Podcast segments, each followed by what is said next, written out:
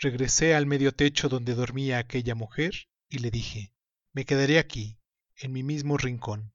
Al fin y al cabo la cama está igual de dura que el suelo. Si algo se ofrece, avísame. Ella me dijo, Donis no volverá. Se lo noté en los ojos. Estaba esperando que alguien viniera para irse. Ahora tú te encargarás de mí. ¿O qué? ¿No quieres cuidarme? Vente a dormir aquí conmigo. Aquí estoy bien. Es mejor que te subas a la cama. Ahí te comerán las turicatas. Entonces fui y me acosté con ella.